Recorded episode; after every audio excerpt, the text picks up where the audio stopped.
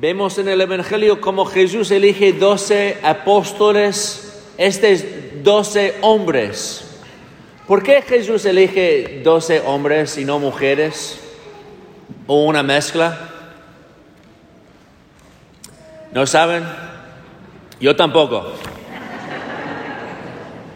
¿Están preocupados sobre esta cuestión? No, porque ustedes son buena gente. Hay mucha gente que no. Gente que tiene obsesión con poder, dicen que no, las mujeres tienen que tener más poder en la iglesia, porque estos hombres, los sacerdotes, quieren todo el poder para sí. ¿Creen esto de mí? ¿Les parece que yo me importa poder? Uno que es sacerdote por cuestión de poder ya es perdido. Es imposible estar aquí para poder. Pero hay mucha gente que lo creen. recuerdo mi primer año de, universidad, eh, universidad público, con 400 alumnos en esta clase de biología. En clase de biología el profesor estaba predicando su ideología sobre la Iglesia Católica, diciendo que la Iglesia Católica está contra de anticonceptivos porque quiere que la gente tengan lo más hijos posible para que los hijos puedan ganar dinero y darlo a la iglesia. Wow. Wow. Sí, por eso. Tener esta idea de la iglesia Wow. Que si esa enseñanza de anticonceptivos no tiene nada que ver con la dignidad de, la persona, de lo que significa amor y del destino. No, nada, nada de eso. Hasta que recuerdo que visité a alguien en un hospital y me dijo, no, vaya cura, no quiero verte, porque la iglesia católica solo se trata de dinero. Y yo enfrente de este hombre, ok, pero en serio, ¿Tú crees que yo me, fui sacerdote, soy celibato, para que puedo visitarte, para engañarte, para que después, si sales del hospital, vengas a la iglesia y pones dinero allí? Esa es tu idea. Le dije, hombre, ¿van a pagarme si vienes a la iglesia o no? Tengo un salario, o sea, no es un problema. Pero vemos que en la sociedad en que vivimos se trata mucho de poder. Y hermanos, ya sé que no, no, tienen obsesión con poder, pero es muy fácil que la mentalidad del mundo entra a la iglesia y que vivimos la vida cristiana como cristianos, pero en realidad estamos sencillamente viviendo la vida del mundo con cristianismo así puesto allí encima. Y podemos verlo como hablamos del poder y como hablamos de nuestro camino con Jesús.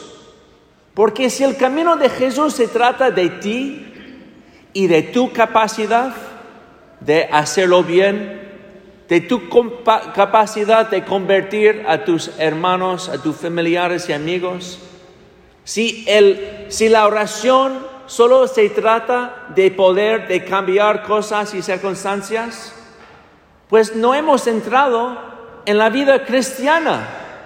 Solo estamos viviendo la mentalidad del mundo. Lo sé bien porque cuando yo entré en el seminario tenía esta mentalidad. Ya les he contado bastante mi, mi experiencia en entrar al seminario. Todo era de lo que yo podía hacer. Yo voy a cambiarme. Yo voy a ser un buen seminarista. Yo voy a ser un santo. Solo me hace falta más poder. Poder de voluntad para cambiarme. ¿Y qué me sucedió? Estaba, pero miserable, miserable, miserable. Porque esta vida no es cristianismo tenía que hacer qué? Echar mi preocupación con lo que yo podía hacer y dejar que Dios haga todo en mi vida. Y de repente entonces, aceptando mi humanidad, aceptando mis límites y debilidades, Dios tiene la posibilidad de actuar en mi vida. Empezó a cambiarme. Y de repente los frutos de la acción de Dios, ¿cuáles son?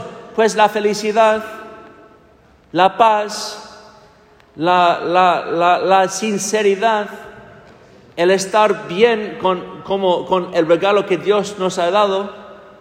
Porque eso es el poder que Dios nos ha dado, nos ha dado por una sola razón para poder aceptar todos sus dones.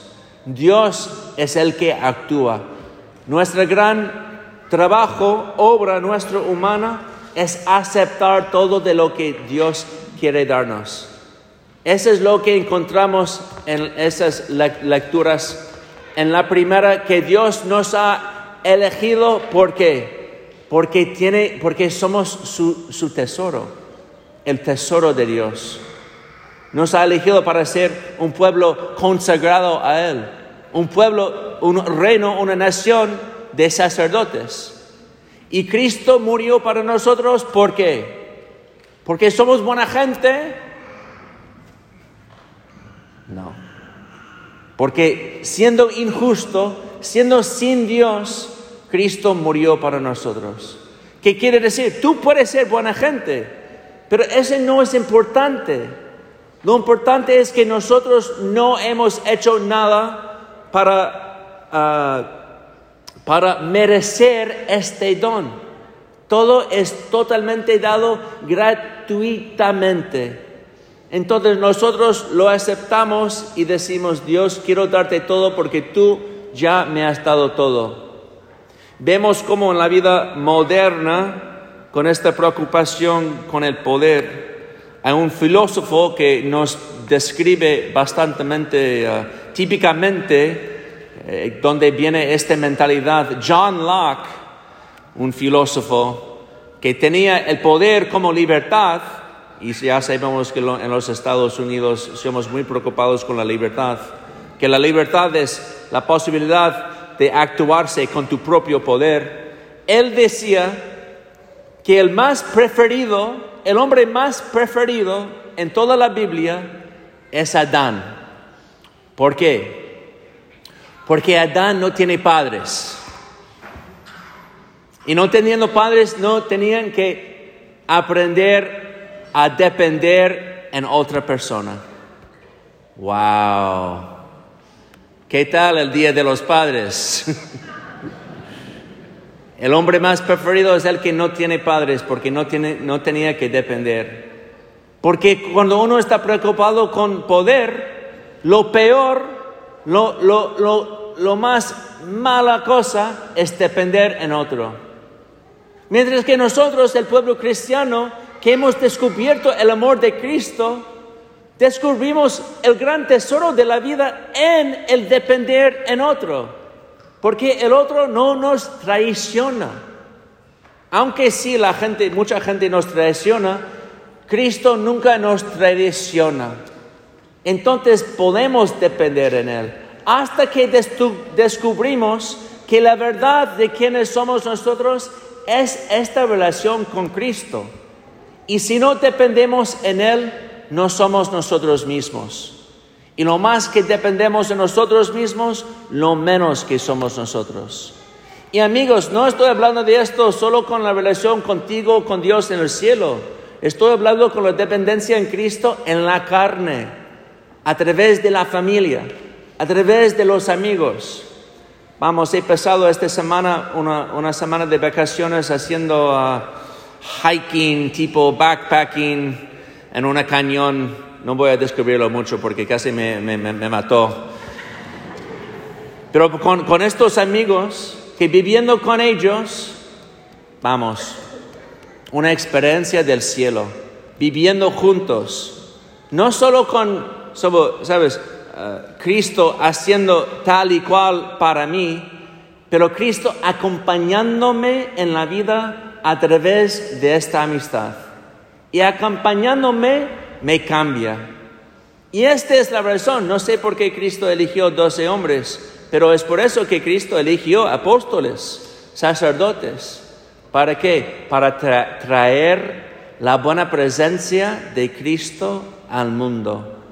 para que la presencia de Cristo podía eh, estar continuo en la historia, con sus palabras y con sus obras, aquí en los sacramentos, en la unidad de la iglesia, para que todo el pueblo cristiano puede compartir esta presencia. Y compartiendo la presencia de Cristo, lo trae a todas las partes del mundo. Amigos, que podemos hacer el trabajo de realmente primero reconocer nuestra participación en la mentalidad de la sociedad secular y empezar a hacer el trabajo de quitarlo, quitándolo, haciendo el juicio de la verdad que nosotros, la verdad de lo que realmente nos trae la vida, esta relación con Cristo, esta dependencia en Él, en la presencia de la iglesia, en la presencia de la carne, a través de las personas que nos quieren más. Así podemos realmente experimentar la vida de gracia que, que tiene sus frutos de paz, de felicidad y de amor. Así sea.